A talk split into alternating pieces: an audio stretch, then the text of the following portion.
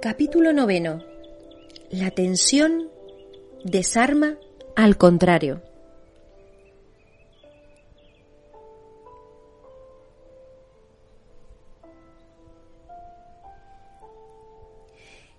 El mejor aliado que tienen las princesas en su guerra para defenderse o para conseguir lo que se proponen es aprovechar hábilmente la tensión.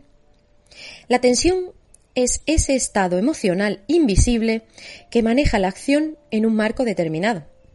Sin embargo, cuando perciben la tensión en el aire, casi todas las mujeres tratan de apagar el fuego. Cuando la tensión es abrumadora, a menudo se retiran o reaccionan con ira y después se arrepienten del exabrupto. A veces se disculpan o hacen concesiones. Las mujeres comunes hacen un esfuerzo para superar su ira como si fuera la gripe. Abrazan al niño para que se le pase la rabia. Se resignan a vivir con unos padres exigentes. Se acuestan con hombres para hacerles olvidar la guerra. Ninguno de estos ejemplos constituye un uso estratégico de la tensión. Lo que experimentamos como tensión por lo general nos paraliza, porque dejamos que nos agobie, pero no la aprovechamos. Luchamos contra ella y la tratamos como al mal tiempo. Las princesas saben que no pueden controlar a los demás. Lo que pueden afectar o influir es la tensión ambiental. Y lo hacen estratégicamente. También como Magda, que abrió una puerta en un mundo donde todas las puertas eran barricadas. Del mismo modo que las mujeres que viven en tiempos más pacíficos pueden quitar el cerrojo a sus sueños ante las fuerzas de la opresión. Manipulando las agresiones, los temores, las afirmaciones de falsa autoridad y otras tensiones de los demás, Magda influyó en la reacción del pueblo para ajustarla a su plan. Se hizo cargo de la situación. Una princesa hábil contribuye a crear tensión. Actúa para dominar no a los demás, sino la tensión que hay entre ellos. Comienza una reunión y anuncia que tiene malas noticias, para que todos se vayan preparando. Habla de las dificultades que les esperan. Después cambia. Habla de buenas noticias. Y todos emiten un suspiro de alivio colectivo. El cuerpo se les relaja y escuchan su mensaje de otro modo. A lo mejor hace crecer la tensión otra vez al cabo de unos minutos, cuando las emociones han tenido un momento de respiro. Puede que aumente y disminuya la tensión un par de veces más. Usa la tensión de forma sutil. Lo único que es espectacular es el efecto. En el Julio César de Shakespeare, el discurso de Marco Antonio en el funeral de Julio César aprovecha hábilmente la tensión para despertar la emoción de la multitud, para incitarles a rebelarse contra los asesinos del César.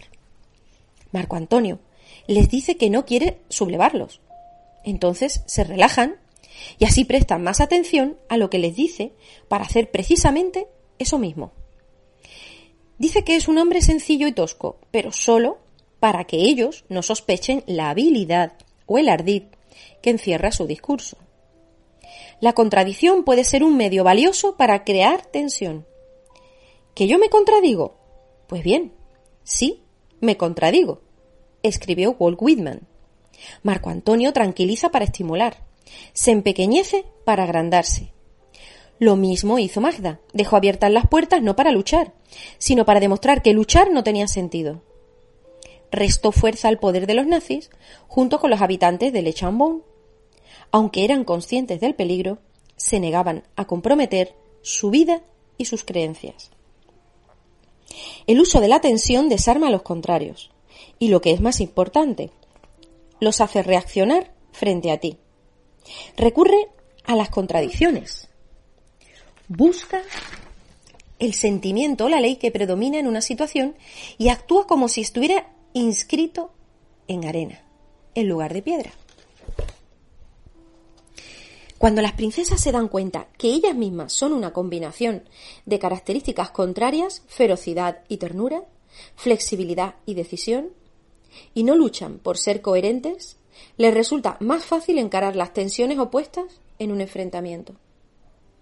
Cordelia le dice a su padre, al rey Lear, que lo quiere, pero no como las flores adoran al sol, sino según mi vínculo. Para un viejo sentimental y un artista del control como Lear, estas palabras son más secas de lo que quisiera oír de su amada hija menor. Ella no le pide nada, ni dinero ni seguridad, pero en realidad le pide más de lo que él puede darle, que la comprenda. Puede que las palabras de Cordelia sean frías, pero su amor es profundo y sincero. Hace crecer las expectativas de su padre diciéndole que nadie lo amará más. Pero después las aplasta cuando le habla de sus obligaciones filiales para con él. Ella intenta que Lear le comprenda en sus propios términos. Sus hermanas, Regan y Goneril, le dicen exactamente lo que él quiere oír.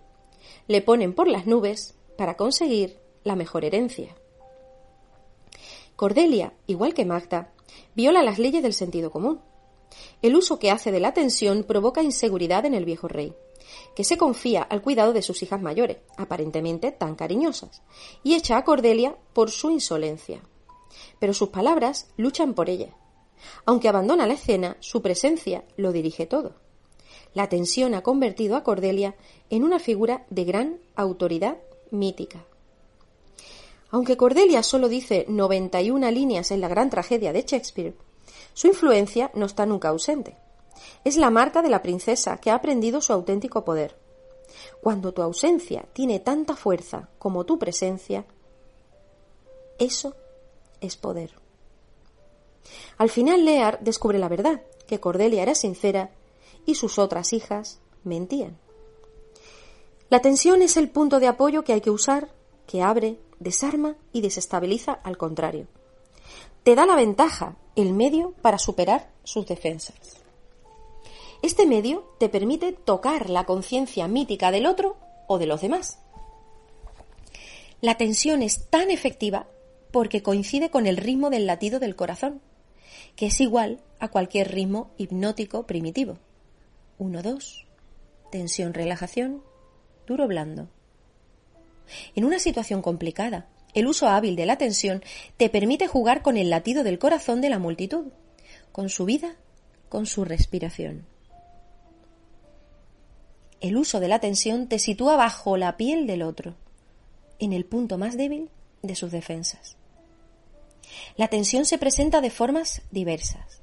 No solo son las palabras que dices, sino el ritmo con que las dices.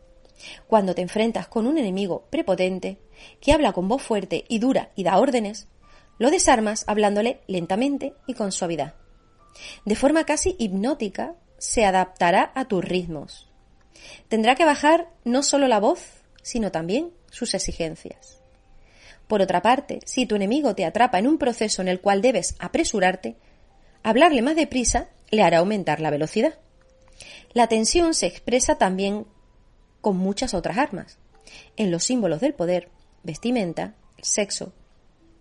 Los encontrarás con más detalle en el libro de las armas sutiles, a partir de la página 105.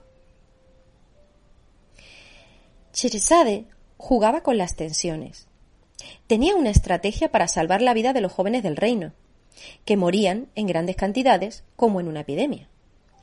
Cada noche llevaba, llevaban a una virgen a las habitaciones del sultán para hacer el amor con él, y al amanecer la mataban por temor a que lo traicionara. La estrategia de Sheresade para interrumpir los asesinatos era insólita. Se ofreció como voluntaria para ser la siguiente víctima del sultán. Después de hacer el amor, comenzó a narrar una historia que él escuchó y volvió a encender su imaginación. El relato estaba estructurado según un esquema de conflicto y resolución. Ella siguió contando hasta que el sultán se durmió. Al día siguiente, él no quiso decapitarla, porque quería saber el resto de la historia. Contar cuentos y hacer el amor, la tensión y la relajación salvaron la vida de Sheresade y al cabo de mil y una noches conquistaron el corazón del sultán y su confianza.